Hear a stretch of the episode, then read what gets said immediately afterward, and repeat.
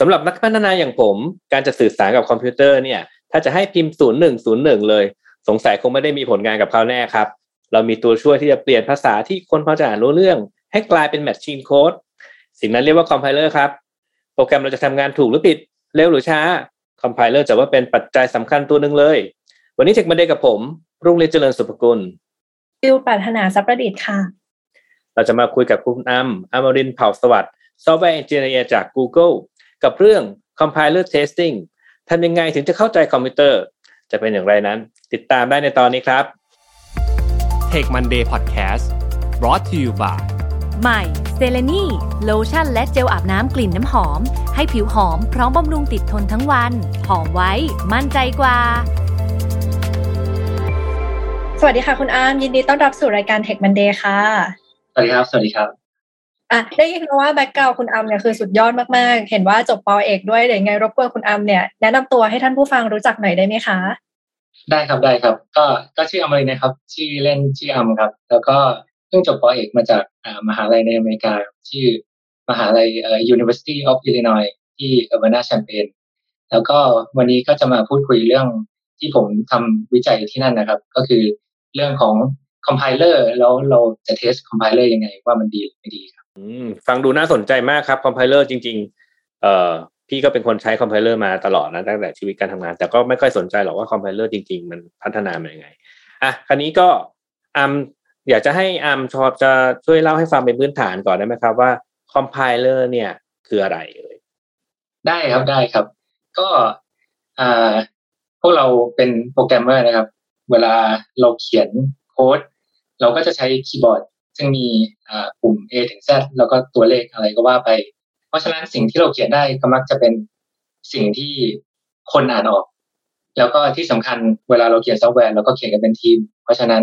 เราเขียนอะไรไป ก็ต้องเขียนให้คนอื่นมาอ่านออกด้วย ก็ก็มีก็มีสองอย่างนั้น เพราะฉะนั้นสิ่งที่เราเขียนก็จะเป็นอะไรที่เป็นภาษาคน แต่ว่าสิ่งที่มนุษย์สร้างคอมพิวเตอร์ขึ้นมา เพื่อว่า อยากจะให้มันช่วยเราคำนวณอะไรซ้ำๆเร็วๆ ได้อย่างถูกต้อง เพราะว่าถ้าเรามานั่งคิดเอง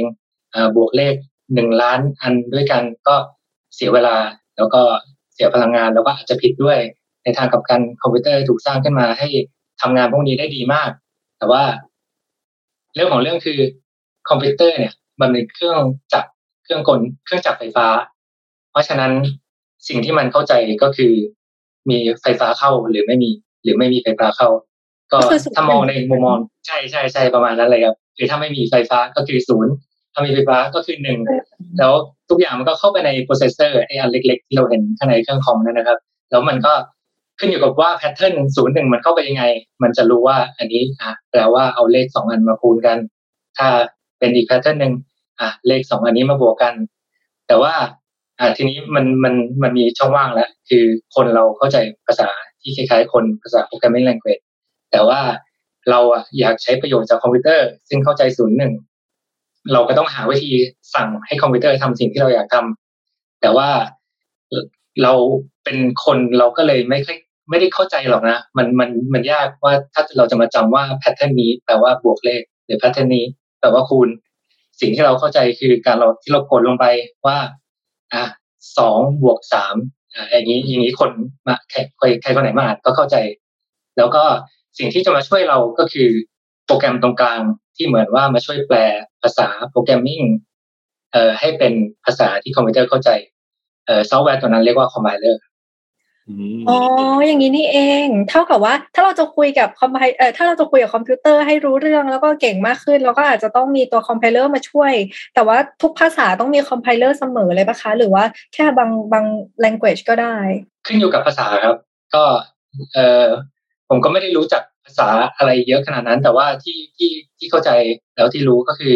อ่าอย่างน้อยภาษา C ภาษา C++ อย่างนี้ใช้คอมไพเลอร์ชัวร์อ่าแล้วทีนี้ภาษาที่ไม่ใช้คอมไพเลอร์ ก็อย่างเช่นภาษา Python เขาใช้สิ่งที่เรียกว่า interpreter ก็คือแทนที่เราจะแปลงภาษาโปรแกรมให้เป็นภาษาที่เครื่องเข้าใจ interpreter เนี่ย อย่างเช่นภาษา Python มันจะแปลงภาษาที่ภาษาโปรแกรมให้เป็นภาษาอะไรตรงกลาง คือคนนี้เครื่องมันก็ยังไม่เข้าใจสักทีเดียว แต่มันก็เป็นภาษาที่ใกล้เคียงเครื่องเข้ามาหน่อยหนึ่งแต่ว่าข้อดีก็คือภาษานี้เราสามารถเอาไปใช้ run บนเครื่อง ที่เป็น processor Intel ก็ได้ หรือ processor ที่ AMD ก็ได้ processor ที่ใช้ที่เข้าใจแพทเทิร์นศูนย์หนึ่งต่างกันไป แต่ว่าเราก็สามารถเอาตัวตรงกลางมาใช้ได้เออก็ขึ้นอยู่กับว่าผู้ออกแบบภาษาต้องการจะเน้นอะไร ภาษาที่เป็นภาษาที่ต้องใช้คอมไพเลอร์อย่างเช่น C หรือ C++ เขาต้องเขามักจะต้องการความเร็ว ต้องการเขียนโปรแกรมที่ประมวลผลเร็วๆ เพราะฉะนั้น การที่แปลงจากภาษาโปรแกรมให้เป็นภาษาที่เครื่องเข้าใจทันที มันเหมือนแบบว่ามันไม่มีอะไรตรงกลางที่มันจะทำให้ช้าลง เพราะฉะนั้นก็ก็คือแล้วแต่ภาษาโปรแกรมเลยครับ ก็คือ ก็คือบางภาษาก็มี compiler บางภาษาก็ไม่มีประมาณนั้นครับงั้นมาเข้าเรื่องเลยแล้วกันครับเอ่อเรื่องของ compiler เนี่ยจริง ๆ อย่างที่อาร์มเล่าเนี่ยมันก็ถ้าเกิดว่าแปลงให้มันดูฟังง่าย มันก็คือแปลงทำหน้าที่แปลงจาก A ไป B นั่นแหละเนาะแล้ว เอเราจะรู้ได้ยังไงครับว่า compiler เนี่ยมันทำงานถูกต้องหรือเปล่า คือคือถ้าเรามอง compilerเป็นโปรแกรมอันหนึ่งแล้วมันไม่ใช่โปรแกรมธรรมดา เพราะมันมันเป็นโปรแกรมที่ต้องแปลงภาษาหนึ่งให้เป็นภาษาหนึ่ง เพราะฉะนั้นมันไม่ใช่แค่โปรแกรม Hello World ที่ที่แบบร้อยบรรทัดจบ มันคือโปรแกรมที่ซับซ้อนที่ต้องเข้าใจภาษาหนึ่งแล้วก็เข้าใจอีกภาษาหนึ่งแล้วก็ทำหน้าที่แปลงระหว่างมัน เพราะฉะนั้นซอฟต์แวร์ซอฟต์แวร์ไม่ว่าอะไรก็ตาม มันก็จะมี bug ของมัน ยิ่งซอฟต์แวร์ใหญ่ก็ยิ่งมีโอกาสที่จะเป็นที่จะมี bug ที่เพิ่มขึ้น แล้วทีนี้ bug ใน compiler ก็คือก็ก็ต้องต้องมีเช่นกันครับ ก็เท่าเอ่อเท่าที่ศึกษามาเอ่อมีวิธีหลักๆเอ่อสำหรับการป้องกัน bug ใน compiler สองแบบ อย่างแรกเลยก็คือสิ่งที่สิ่งที่คนทั่วไปใช้ทดสอบซอฟต์แวร์เอ่อเหมือนกันก็คือก็คือมี testอย่างเช่นเราให้เราให้โปรแกรมนี้เข้าไป เราเราให้โปรแกรมว่าสองบวกห้าเราต้องการ output เป็นเจ็ดแล้วก็เราก็ป้อนโปรแกรมสองบวกห้าเข้าไป แล้วให้มัน compile แล้วเราก็ลอง run ดู ถ้ามันได้เจ็ดโอเคแปลว่าถูกต้อง เราก็เขียน test เยอะๆเลย เพราะว่ามันเป็นมันเป็นซอฟต์แวร์ตัวที่ใหญ่ test เราก็ต้องเยอะเพื่อใช้มันครอบคลุมอะไรประมาณนั้น แล้วก็จะมีสิ่งที่เรียกว่าอย่างเช่นอ่ามันจะมีโปรแกรมประเภทที่สามารถ generate test ได้ด้วย ก็คือไม่ใช่แค่ว่า จะเอาเราจะเขียนโปรแกรมหนึ่งพันโปรแกรม แล้วเราก็ต้องมาเขียนอะไรเอาพุทที่เราที่เราสนใจแบบสำหรับทุกอัน มันจะมีโปรแกรมที่สามารถ generate โปรแกรมให้ compiler มามามาเพื่อมาเทสความถูกต้องของ compiler ด้วยได้ด้วยเหมือนกัน เพื่อช่วยช่วยให้การ test เนี่ยมันมีความอัตโนมัติมากขึ้น ช่วยให้มันสามารถไปถึงแบบ corner case อะไรได้มากขึ้นประมาณนี้ครับ โอเค อันนี้คืออย่างแรกเรื่อง test อ่าอย่างที่สองก็คืออันนี้สำหรับคนที่อ่าคนที่ต้องการต้องการความมั่นใจจริง ๆ ว่า compiler ทำงานได้ถูกต้อง ทีนี้ความมั่นใจมันมาจากไหน ก็คืออ่าถ้าเราคณิตศาสตร์เข้ามาช่วยอ่าอย่างนี้เออสับสับสับหรูเรียก formal method แต่ว่าจริง ๆ ก็คือแค่เอาคณิตศาสตร์มาช่วย แล้วก็วิธีก็คือเหมือนประมาณว่า เรามองโปรแกรมว่ามันเป็นวัตถุทางคณิตศาสตร์ แล้วเราก็แค่ ก็ก็ทำเหมือนตอนเราเรียนเลข ถ้าเราต้องการ ถ้าเราต้องการบอกว่าคอมไพเลอร์ทำงานถูกต้อง เราเราก็แค่แปลงทุกอย่างให้เป็น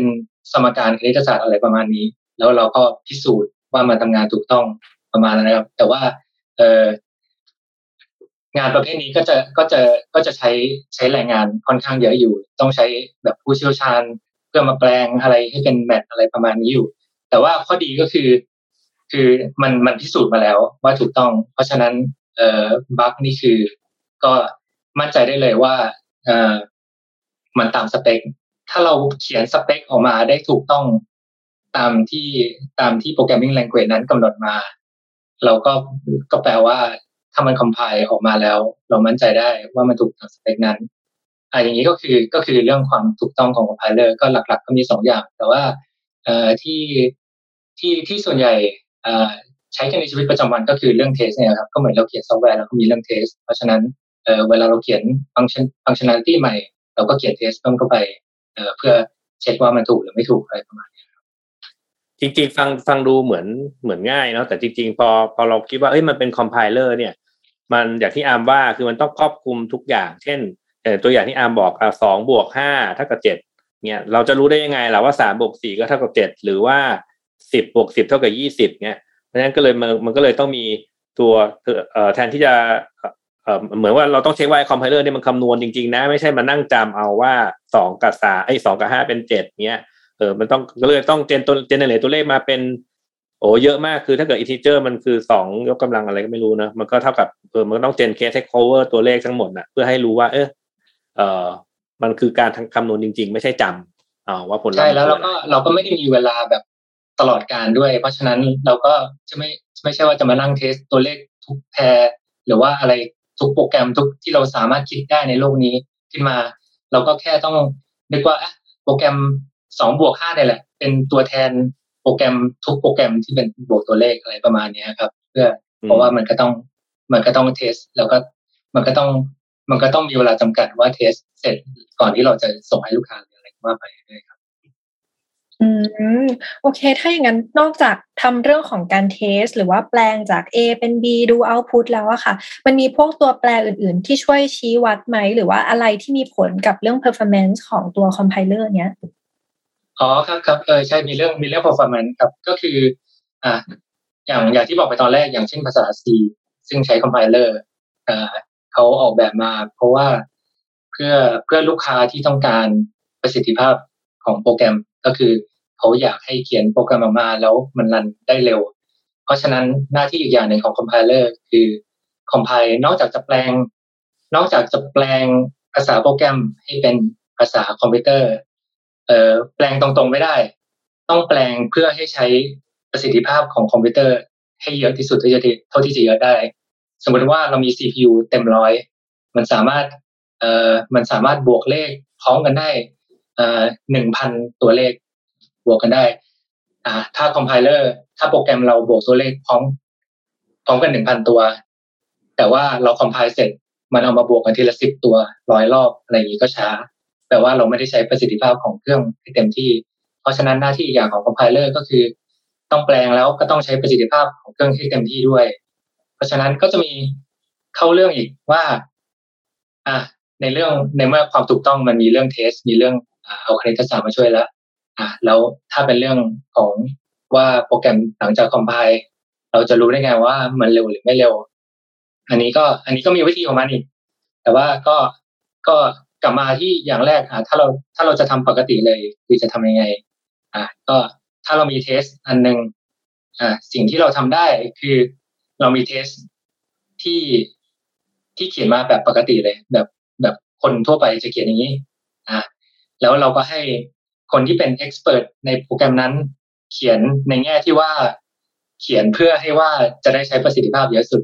เพราะว่าบางทีเราเขียนโปรแกรมแบบหนึ่งมันจะทำให้เอ่อมันจะใช้ memory ฉลาดขึ้น หรือมันจะใช้ CPU ฉลาดขึ้นอะไรประมาณนี้อะเราให้ compiler compile โปรแกรมนี้ ซึ่งเขียนมาแบบปกติ แล้วก็เอามาเทียบกับว่าคนที่เป็น expert เขียน แล้วเทียบว่า อันเนี้ย มันเร็วเท่าหรือเปล่า เพราะว่าถ้า compiler เก่งทำงานได้จริง มันก็ต้องมันมันต้องมีค่าเท่ากับว่ามันก็เป็น expert ตัวหนึ่งในการใช้ประสิทธิภาพของเครื่องที่สุด อ่า เพราะฉะนั้นสมมติว่าเราเขียน test ตัวนี้เอามาแข่งกับ expert แล้ว compiler compile เสร็จ compile เสร็จแล้วมันช้ากว่า ก็อะ compiler แพ้แปลว่าเอออาจจะมีอะไรที่ต้องปรับปรุง ถ้ามัน compile แล้วเร็วกว่า หรือเร็วเท่ากัน ก็แปลว่าโอ้ compiler ทำงานได้ดีมาก อ่า ทีนี้ก็มาเข้าเรื่องว่า compiler เป็นซอฟต์แวร์ที่ใหญ่อยู่แล้วแล้วเราจะมานั่ง test เราจะมานั่งเขียน test อย่างนี้เลยเหรอแล้วแต่ละอันแต่ละ test เราต้องหาผู้เชี่ยวชาญมาเขียนอย่างนี้เพื่อแข่งกันเลยเหรอ มันต้องใช้เวลาและใช้ผู้ช่วยผู้เชี่ยวชาญจำนวนมาก เพราะฉะนั้นสิ่งที่ทำได้ก็คือ ก็ไอเดียคล้ายๆ กับตอนที่ที่คุยเรื่องว่า compile ถูก compile ผิด ก็คือเราสามารถ generate test ได้ออกมาเยอะๆ แต่ว่าปัญหาก็คือ อะ ถ้าเรา generate อะฝั่งนี้ generate ไอ้ต้นฉบับออกมา แล้วเรายังไม่ได้แก้ปัญหาว่า เรามีเวอร์ชันผู้เชี่ยวชาญหรือเปล่า ที่จะมาเทียบ อ่าทีนี้มันจะมีมันจะมีวิธี test อ่าเทคนิคอ่าอย่างน้อยสองประเภท ก็คือ เอา compiler หลาย ๆ ยี่ห้อมาฉากกันเลย คืออ่ามีคอมไพเลอร์ของ Intel สมมตินะแล้วก็มีคอมไพเลอร์ยี่ห้อ GCC แล้วเรามีโปรแกรมอันหนึ่งเราให้ Intel compile แล้วเราก็ให้ GCC compile แล้วเอามาแข่งกัน ถ้ามี compiler อันหนึ่งช้ากว่า แปลว่าอะ compiler compiler นั้นแพ้ แพ้หนึ่งแต้ม compiler นี้ได้หนึ่งแต้ม อันนั้นเป็นวิธี วิธีวัดแต้มอย่างหนึ่งของ compiler ว่าทำงานดีหรือไม่ดี อันนี้ศัพท์ไฮโซเรียกว่า differential testing แต่ว่าก็ก็คือแค่แค่เอามาเปรียบเทียบกันแค่นั้นแหละ แล้วก็มีการเปรียบเทียบอีกแบบหนึ่งอะสมมติว่าเราไม่มี compiler คู่แข่ง สมมติว่าเราเป็น compiler คนเดียวในโลกนี้อะมีอีกวิธีหนึ่งคือโปรแกรมหนึ่งโปรแกรมโปรแกรมหนึ่งเนี่ยเอ่อหลาย ๆ ครั้งเลยมันจะมีวิธีเขียนได้หลายวิธี อย่างเช่น เรามี เรามีลูปเรามี for loop ซ้อนกันสามอัน แล้วข้างในก็เป็นแค่ array มาบวกกันอะไรอย่างนี้ อะเพราะฉะนั้น for loop นั้นอะ เราสลับกันแบบไหนก็ได้เลย ยังไงผลลัพธ์ที่ได้คือออกมาเท่ากันเหมือนกัน แต่ว่าในมุมมองของโปรแกรมมันมันคือคนละโปรแกรมกันใช่ไหมเพราะว่า for loop สลับกันนิดนึงอะถ้าคอมไพเลอร์ที่ฉลาดส่งโปรแกรมสองอันนี้เข้าไป คือจริง ๆ มันคือโปรแกรมที่ผลลัพธ์เท่ากันแค่เขียนต่างกันอะ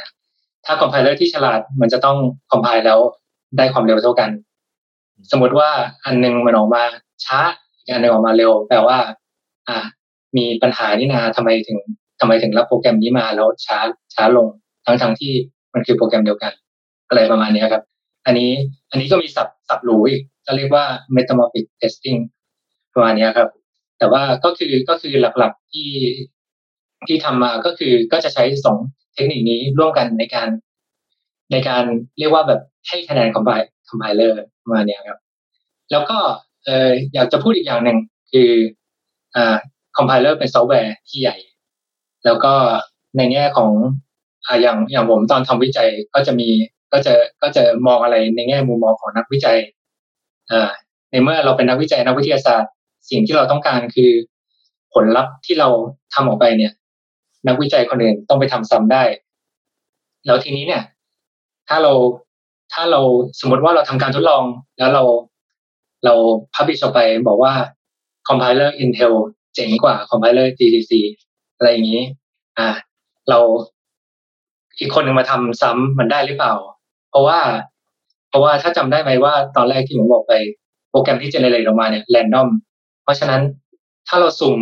ออกมาเจอโปรแกรมที่ Intel ถนัดขึ้นมาล่ะ ก็แปลว่า Intel มันก็ชนะใช่ไหมแต่ว่าถ้าอีกคนหนึ่งนักวิจัยอีกคนหนึ่งเอ่อสุ่มออกมาแล้วได้โปรแกรมที่ GCC ถนัดขึ้นมาเขาก็ทำแล้ว GCC ก็ชนะ ก็วิธีแก้ก็คืออะเรื่องนี้ก็คือเป็นเรื่องที่แบบกลับไปที่พื้นฐานเลขพื้นฐานสถิติเลย ก็คืออะไรที่เป็นการสุ่มเนี่ย ก็ต้องต้องเช็คให้ชัวร์ว่าเรามี sample เยอะพอ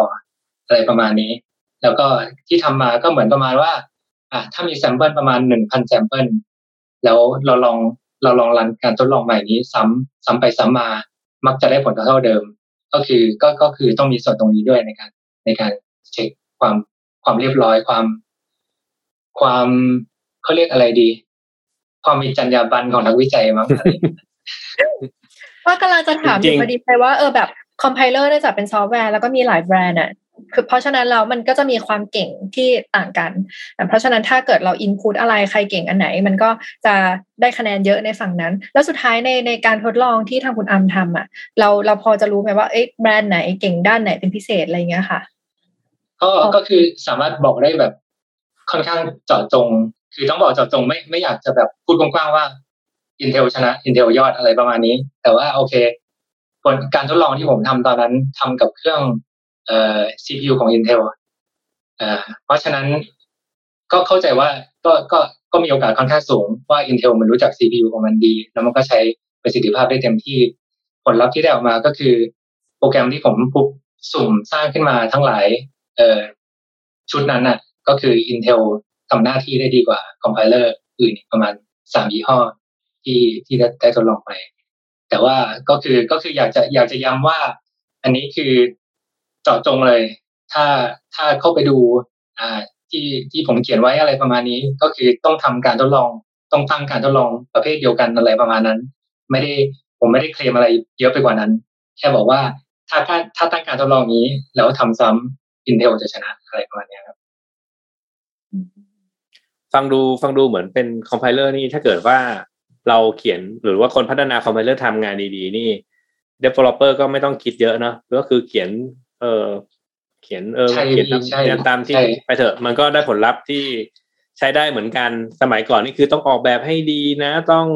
เออแม้กระทั่งวางตำแหน่งบรรทัดยังต้องเรียงเลยเดี๋ยวนี้ไม่ต้องละ compiler ทำงานพวกนี้ให้อืมใช่พี่ยิ่ง compiler ดีเท่าไหร่ก็จะยิ่งช่วยเอ่อโปรแกรมเมอร์ได้มากเท่านั้น แล้วก็ก็เป็นหนึ่งสาเหตุที่ทำให้ผมสนใจด้านนี้ เพราะว่าการ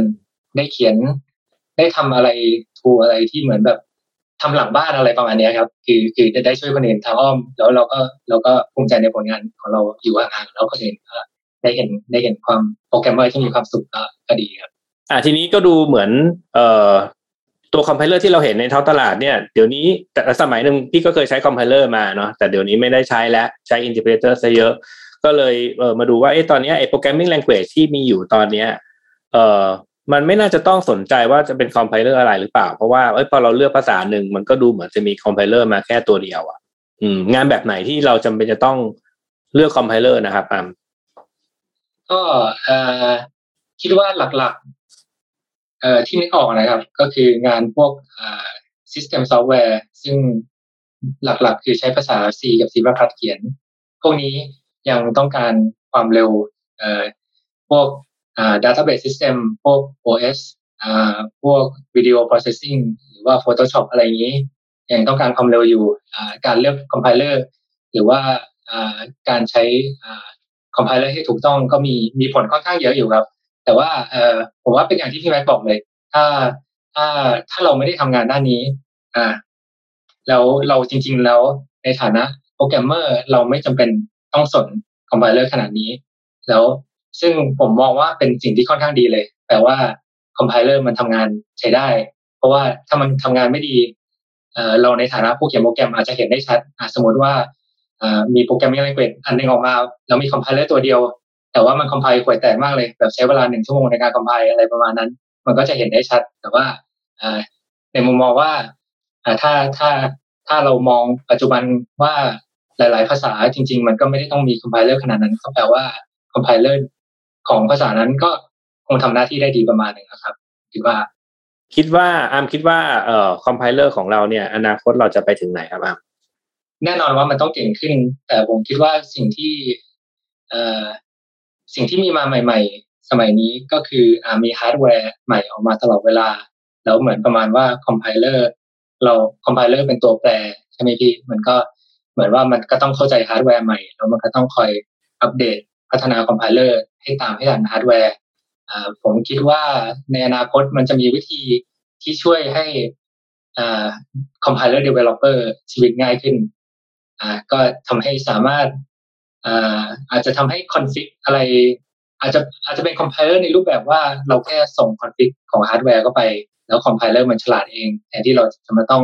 นั่งเขียน compiler เองอะไรทุกอย่างอะไรประมาณนี้ คิดว่าคิดว่า compiler ในอนาคตก็ ก็น่าจะประมาณนี้บางพี่สิ่งที่สิ่งที่เราต้องการก็คือต้องการปรับให้ทันกับฮาร์ดแวร์ที่ออกมาใหม่เอ่ออยู่ตลอดเวลาให้ทันเทคโนโลยีใหม่ๆ น่าจะน่าจะอยู่ตรงนั้นนะครับ เรียกว่าในอนาคตเกิด Apple ออก chip M2 M3 อะไรมา นี่ก็เรียกว่าซอฟต์แวร์ก็อัปเดตชั่วข้ามคืนก็ได้เนอะถ้าก็เป็นแบบนั้น อืมโอ้ยอันนั้นในฝันเลยพี่ใช่ใช่ อะโอเคนี่เรียกได้ว่าน่าจะครบถ้วนโอ้โหความรู้วันนี้ความรู้เต็มเปี่ยมมากเลยครับอามเอ่อน่าจะพอของปากของคอนะอะก่อนจากกันเนี่ยอามมีอะไรอยากจะฝากให้ท่านผู้ฟังไหมครับ อืมก็มีกว้างๆครับ ก็ก็ขอให้สนุกกับอ่าไอทีใหม่ ๆ มันมีอะไรออกมาตลอดเวลา เอ่อการเอ่อได้เจอพวกนี้มันก็มันก็น่าตื่นเต้นดีเหมือนว่า ก็ก็เหมือนแบบรายการที่ที่ที่ที่ทำอยู่นี่ก็คือเหมือนเอาไว้แบ่งปันความรู้มันการได้เรียนรู้อะไรใหม่ ๆ มันก็มันก็สนุกไอทีมันมันเคลื่อนไหวตลอดเวลา ก็คือเราอยู่ในสายนี้ก็คือถือว่าโชคดีไปได้ได้มาเจออะไรที่สนุกสนุกตื่นเต้น ก็ขอให้สนุกกับเทคโนโลยีใหม่ ขอให้สนุกกับการเขียนโปรแกรม แล้วก็ขอให้ปลอดภัยจากโควิดครับ ค่ะ เรียกได้ว่าได้ความรู้กันไปเต็มๆเลยนะคะ แล้วก็ยังได้รู้ว่าในโลกของไอทีหรือในเรื่องของการประมวลผลยังมีชิ้นส่วน อย่างเช่นเรื่องของคอมไพเลอร์เนี่ยเป็นอีกตัวหนึ่งที่มีผลกับ performance ในในรูปแบบหนึ่งนะคะะเพราะฉะนั้นเนี่ยยังไงวันนี้ขอบคุณคุณอัมมากๆเลยนะคะ ที่ให้เกียรติมาพูดคุยในรายการ Tech Monday ค่ะค่ะขอบคุณครับแล้วก็ขอบคุณทุกท่านที่ติดตามนะคะ จนกว่าจะพบกันใหม่สวัสดีค่ะ สวัสดีครับสวัสดีครับ Tech Monday Podcast Presented by เซเลนีโลชั่นและเจลอาบน้ำกลิ่นน้ำหอม หอมไว้ มั่นใจกว่า